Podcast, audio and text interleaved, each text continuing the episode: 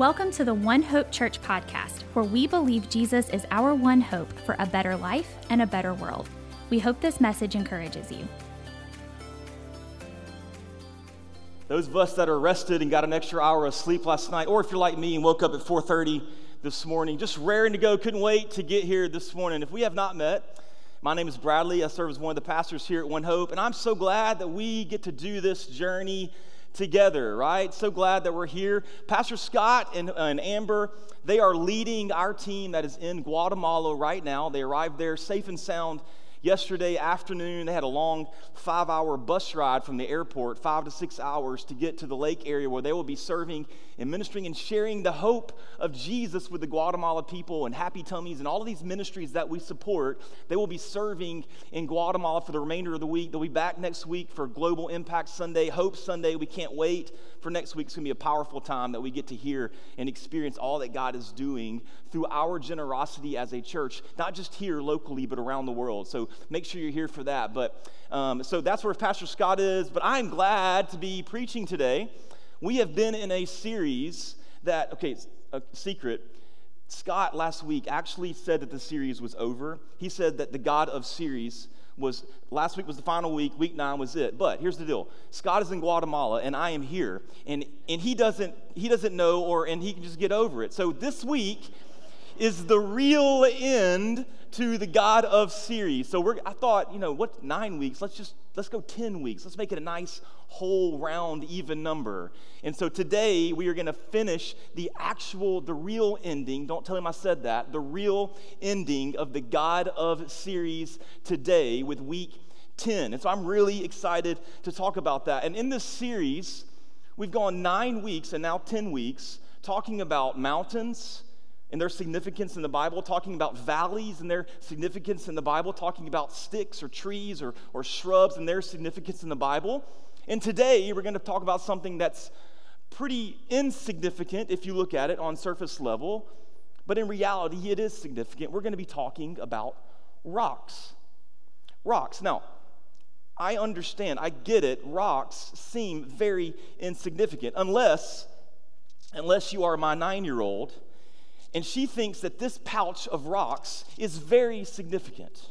And I will tell you that these rocks in this pouch are really not all that significant, other than they are shiny and they were not free. So you had to pay for these rocks. Now, typically, you can go out into your yard and you can pick up rocks like this that are free. Now, they may be dirty, but they are the same size and shape rocks. They're just not shiny and they don't come in a, in a nice red pouch that she got. So for her, these rocks are very significant. Although to me, these rocks seem very insignificant because rocks, as a whole, rocks seem very insignificant as objects. But the reality is that rocks and stones play a vital role in God's story in the Bible.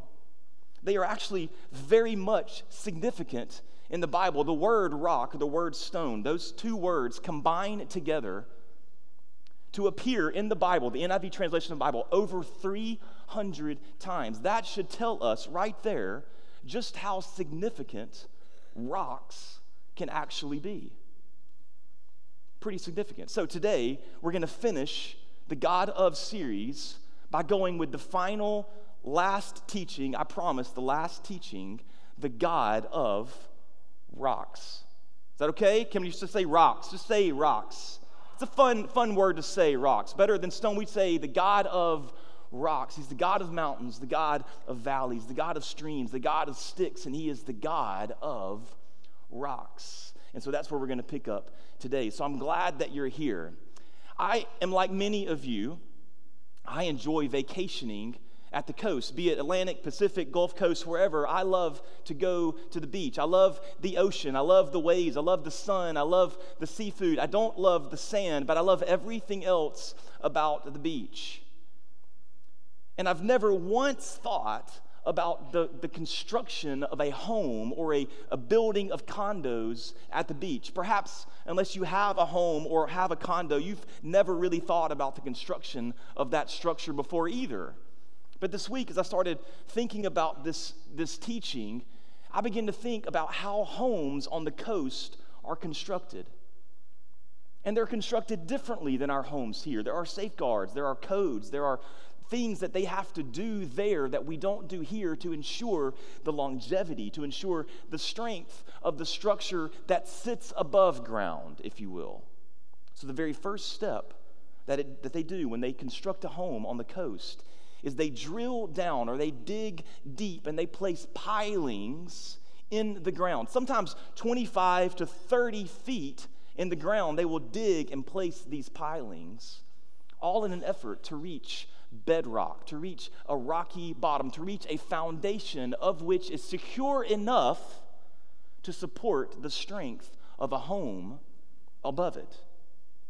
Similarly, our homes here are built in a way where we pour concrete foundations, all as a means of supporting the structure above. We have to reach the bottom, we have to reach the foundation, we have to reach the bedrock to support the home above. Now, this is absolutely not a teaching about geology. I know nothing about geology. It's not a teaching on construction. I know nothing, maybe more than Scott, but I know nothing about construction. But this is a teaching about the value and the significance of us understanding the rock foundation that we have.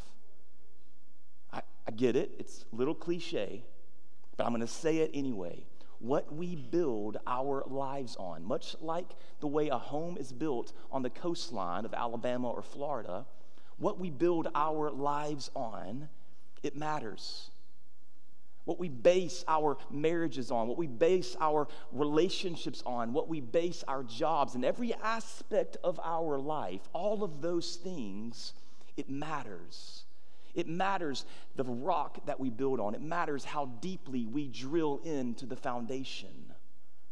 It matters.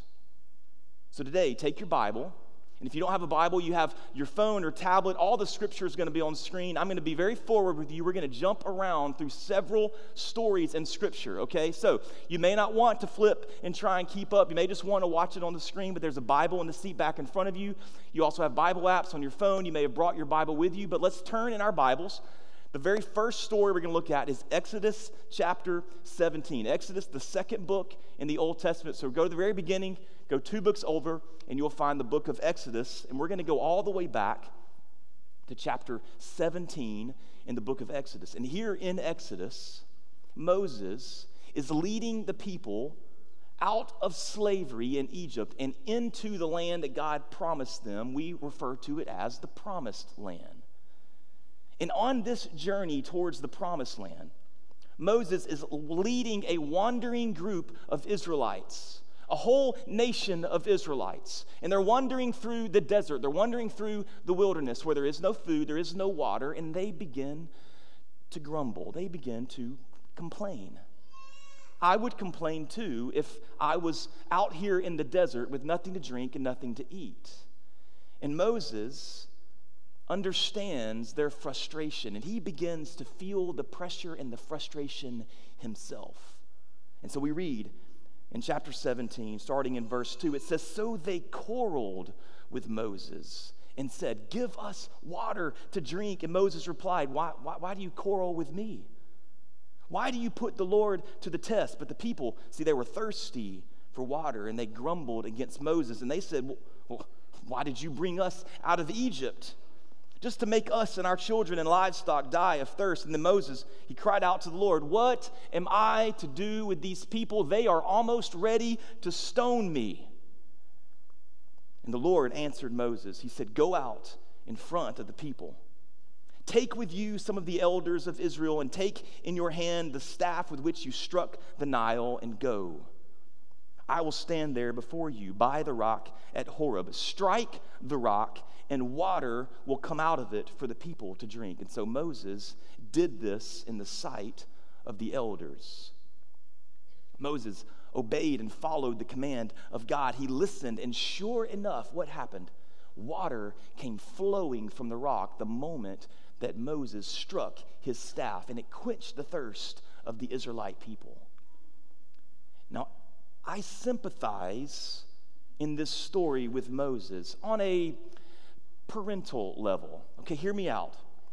If you've ever been on a road trip with your, your kids or your grandkids and you want to take them somewhere fun, somewhere exciting, right? You want to show them a whole new world out there. So you take off down the road, and all you hear from the back seat is what? I'm hungry. I'm thirsty. Are we there yet? How much longer? Where's Chick fil A? We hear all of these questions. And Moses, Moses gets very similar questions with the exception of Chick fil A, but he gets the same questions, and Moses gets frustrated, just like we as parents, we get frustrated.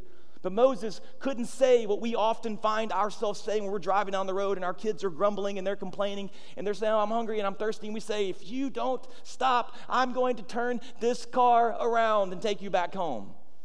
I wonder if Moses actually thought, you know, would it just be easier if I took them back to Egypt? But no, Moses didn't take them back. When Moses reached the end of his rope, what did Moses do? Moses cried out to God. And God provided for Moses. There was no refrigerator, there was no pantry, there was no grandmother or grandfather, there was no Sprint Mart, there was no Quick Mart, there was no Buc-ee's, there was no Chick fil A. They were in the desert. There was nothing. Nothing. And God provided for Moses through a rock. And what I want us to see through this short story here, before we move on, is that through Moses' desperation, God brought provision through a rock. It was the rock that brought provision. See, certainly God could have made it rain. Certainly it was within his power to lead them to a well or to a stream. But no, God provided for Moses through a rock. And it wouldn't be the last time. See, again, in Numbers chapter 20, Moses would find himself in the same predicament. He would find himself in the same position where he would be forced to strike the rock so that water would flow for the people of Israel and their nourishment would come and the livestock would survive and their children would survive. And what it's important for us to see is that for moments, for Moses, in his moments of desperation, God uses not a stream or a well, God uses a rock for provision. And Moses is desperate more than once for God's rock of provision. We move ahead. 1 Samuel chapter 17, a very familiar story of David and Goliath. But let me, let me paint the picture really quick before we pick up in, in 1 Samuel 17, verse 49. David is a shepherd boy. Goliath is a giant Philistine warrior, just pestering the Israelite people, just toying with them as they are engaged in battle. And Moses steps up to the plate when no one else would. Moses has the, David has the courage to step up to the plate and face Goliath. So, what they do is they take David and they give him a helmet, they give him armor, they give him a sword. And David is like, I, I can't hardly move in this, much less fight. So, David takes all of it off. And what does David do? He goes to a stream and he selects five smooth stones. And he takes those stones and he puts them in his pouch. And then we pick up in verse 49, and it says, reaching into his bag and taking out a stone, he slung it and struck the Philistine on the forehead. The stone sank into his forehead and he fell face down on the ground. And so David triumphed over the Philistine with a sling and a stone without a sword in his hand. He struck down the Philistine and killed him. See, David's belief that God would protect him, it served as a catalyst for David's action. David even goes so far before he takes the sling and the stone out in verse 47 he announces to the philistines he announces to everyone present all those gathered here will know that it is not by sword it is not by spear that the Lord saves, for the battle is the Lord, and he will give all of you into our hands. For David, it wasn't a sword, it wasn't heavy armor, it was the stone that brought David protection. It was the stone. And this protection, brought by a stone and a sling, through the power of God. That is what gave David and the Israelite people victory that day. It wasn't a sword, it wasn't by that might, it was by the might of a single simple stone. A rock, if you will. Because rocks served as provision, rocks, they served as protection. That's not all.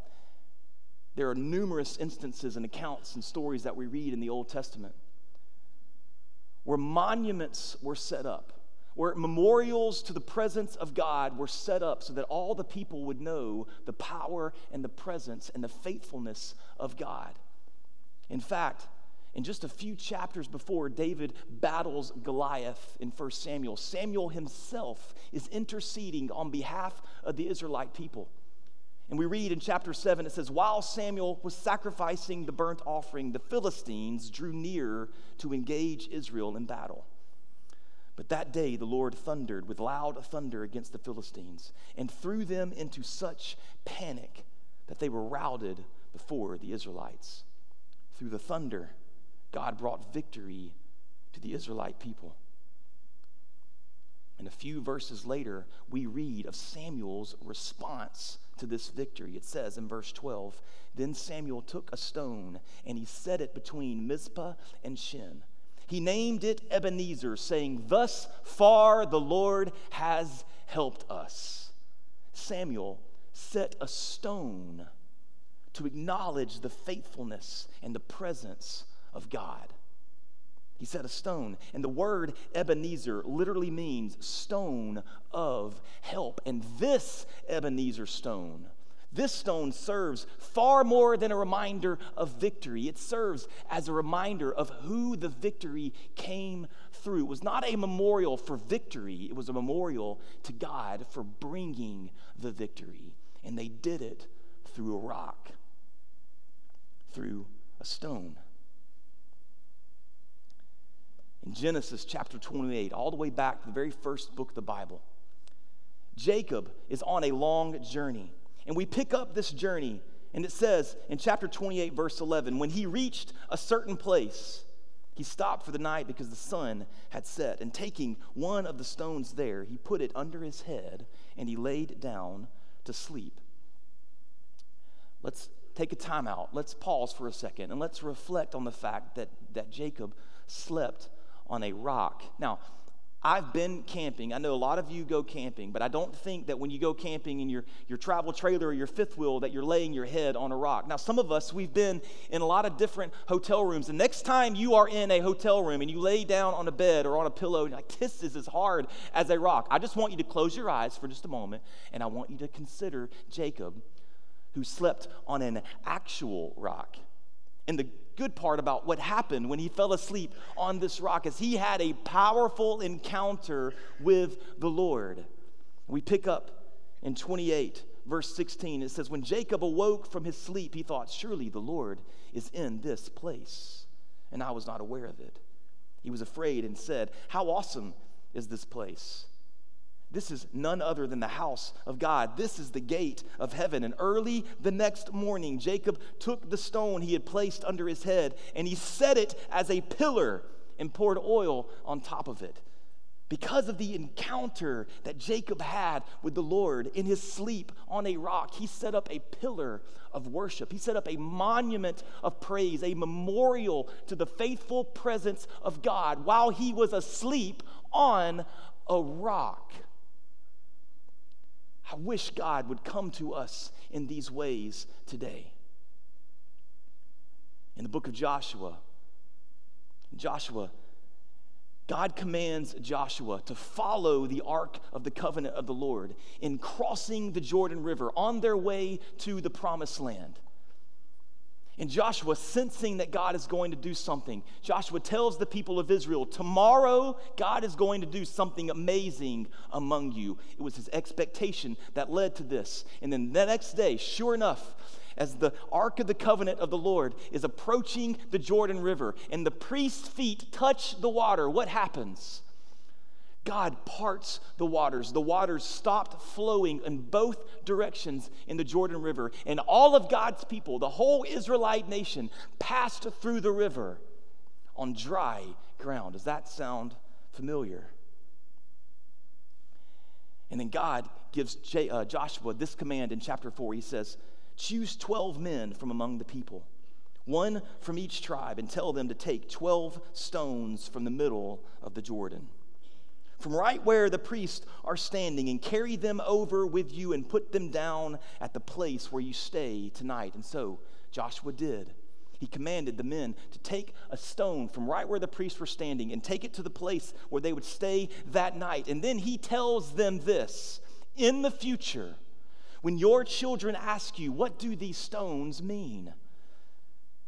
You tell them, that the flow of the Jordan was cut off before the ark of the covenant of the Lord. And when it crossed the Jordan, the waters of the Jordan were cut off, and these stones are to be a memorial to the people of Israel forever.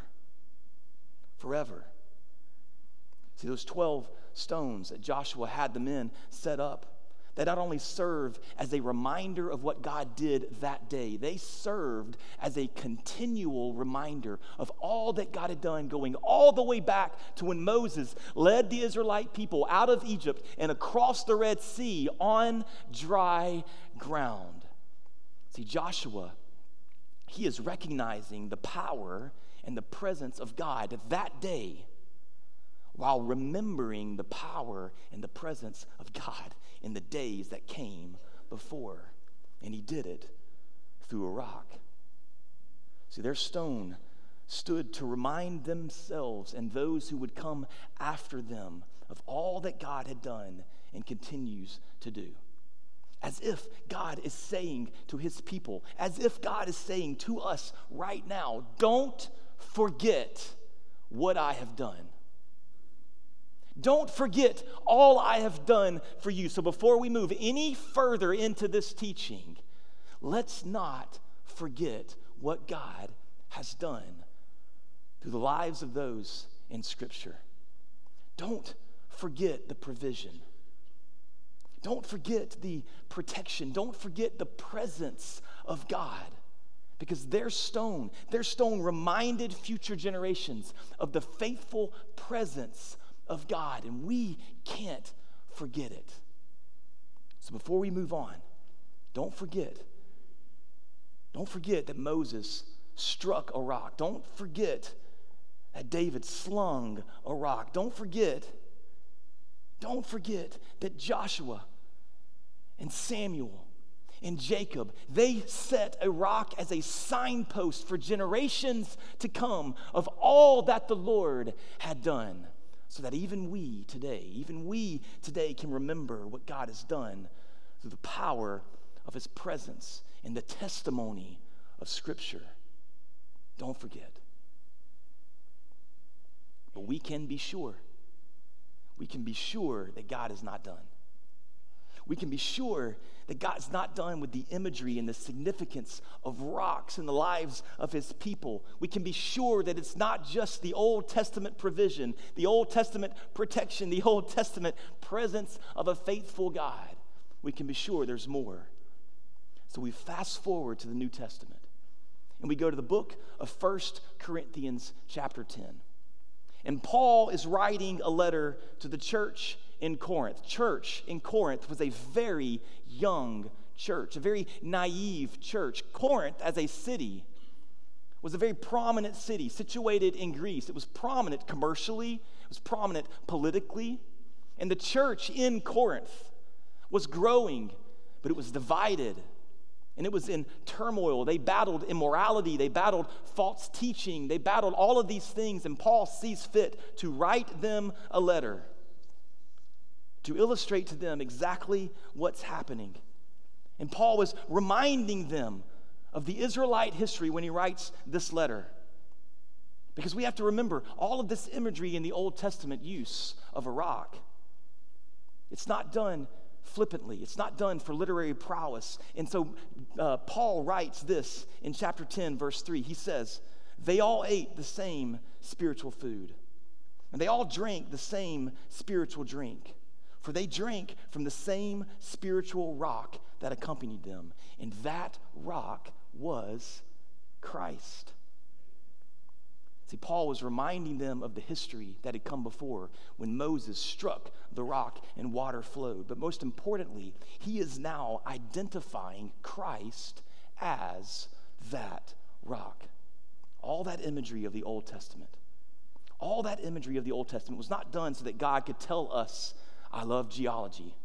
No, it was done it was done with a very significant purpose in mind. It was done. God used the Old Testament imagery of a rock to point to the rock that is Jesus. And Paul affirms that to the Corinthians. But it's not just Paul that affirms that. We can look back again to the book of Deuteronomy, chapter 32. And in the book of Deuteronomy, in chapter 32, we hear some of Moses' final words to the Israelite people. The Bible refers to it as Moses' song. And we read in verse 3 it says, I will proclaim the name of the Lord. Oh, praise the greatness of our God. He is the rock. His works are perfect, and all his ways are just. See, Moses Moses proclaims the greatness of God. But then a few verses later, he illustrates for the Israelites their wrongdoing. And he says in verse 15, they abandoned the rock who made them and rejected the rock, their Savior. And again in verse 18, you deserted the rock who fathered you. You forgot the rock who gave you birth. See, the same God, the same rock that provided and protected and was a faithful presence in the lives of the Israelites, he was also rejected over and over and over again. And God knew.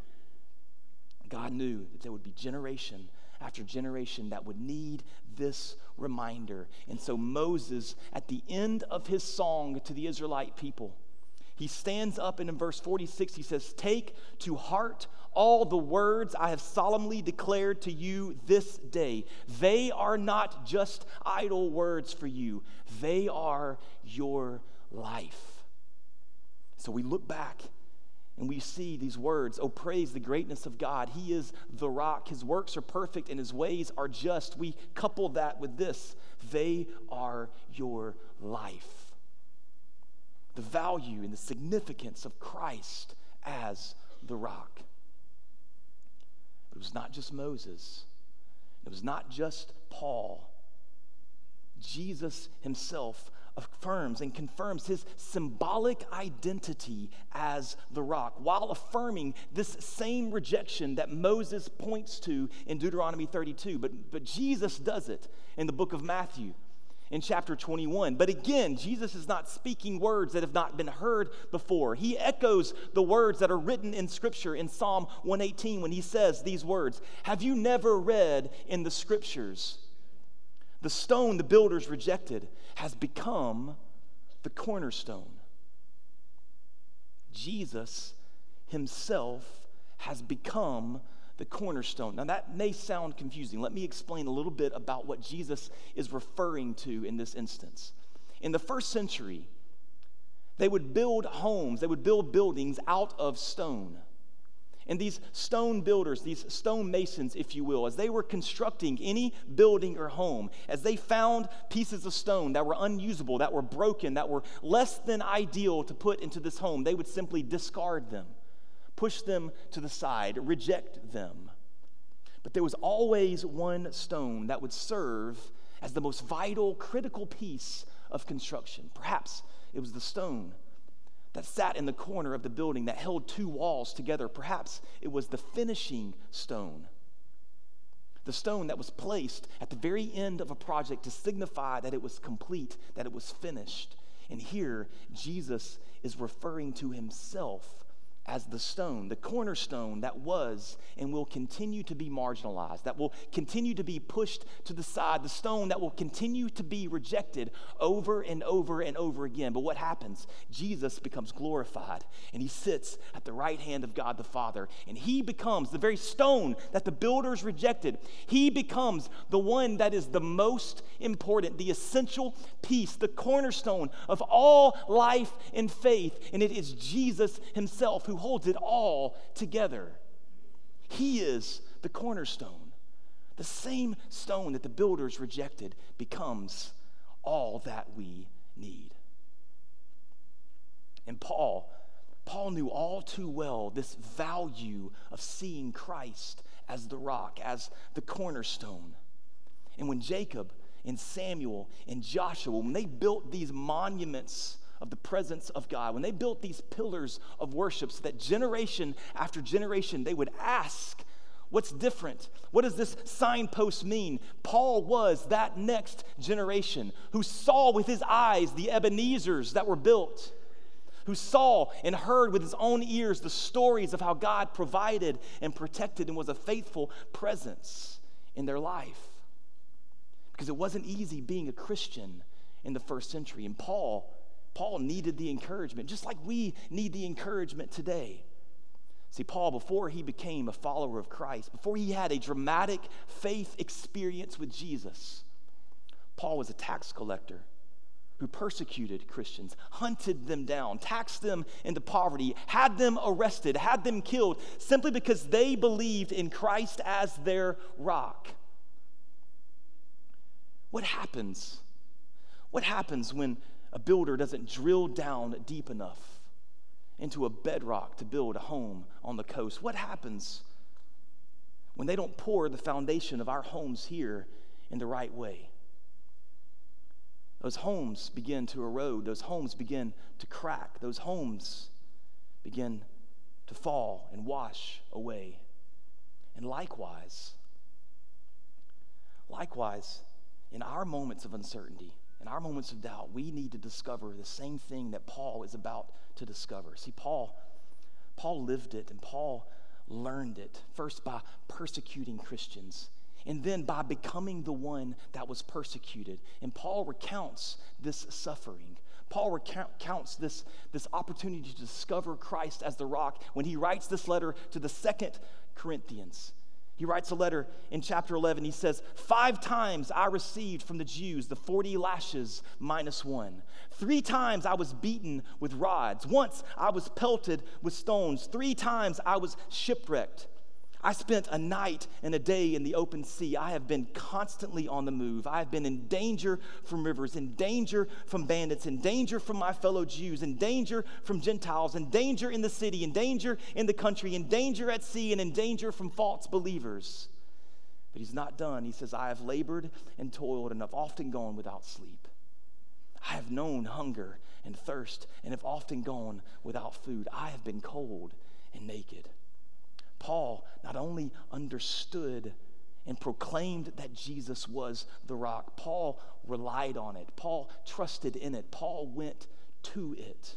Christ, the rock, through every need Christ the rock provided for Paul. Through every imprisonment, every lashing, every stone that was cast in his direction, Paul, for Paul, Christ the rock was protecting him. Through every single circumstance and suffering that Paul endured, Christ the rock was a faithful presence even to the very end of his life. Christ the rock was with him. And Paul is proclaiming to the Corinthian church and he's writing to us now who are onlookers in this story. And he's saying, in a sense, go to the rock. Go to the rock. Because as Paul found out, life will erode our foundation away. Waves of circumstances will beat against the pilings that we have falsely placed in our lives the rain of doubt. It will pour heavy, and the winds of all of our failed relationships and failed circumstances will batter against our lives, and it will begin to wash away. And it's in our moments of need that we begin to discover just how deeply we have drilled into the foundation that is Christ. It's not when times are good. It's not when things are going our way, but it's in our moments of doubt and uncertainty. And if we don't build our lives on Christ the rock, the structure will not last. It won't last. And I believe that there are two groups of people today. And there's one group, and you're sitting, you're watching online, and you can say to yourself, I trust in Christ as my rock. He is the foundation of my life. I look to Jesus as my provision. I know that He is my protection. I know that He is present with me in difficulty. And I say to all of you that that fall into that group today, great. But don't stop there. My prayer for that group of people today is that your life would be a signpost your life would be an Ebenezer stone to your kids and to your grandkids and to your, to your friends and to future generations that they may see your life and wonder what's different. They may see your life as a stone of remembrance, a stone, a memorial, a monument to God's presence and power in your life. Don't just be someone that looks to God as the rock, set your life as a signpost that people will know. That's your job today. And then there's, there's one more group. There's one more group of people that I want to encourage today.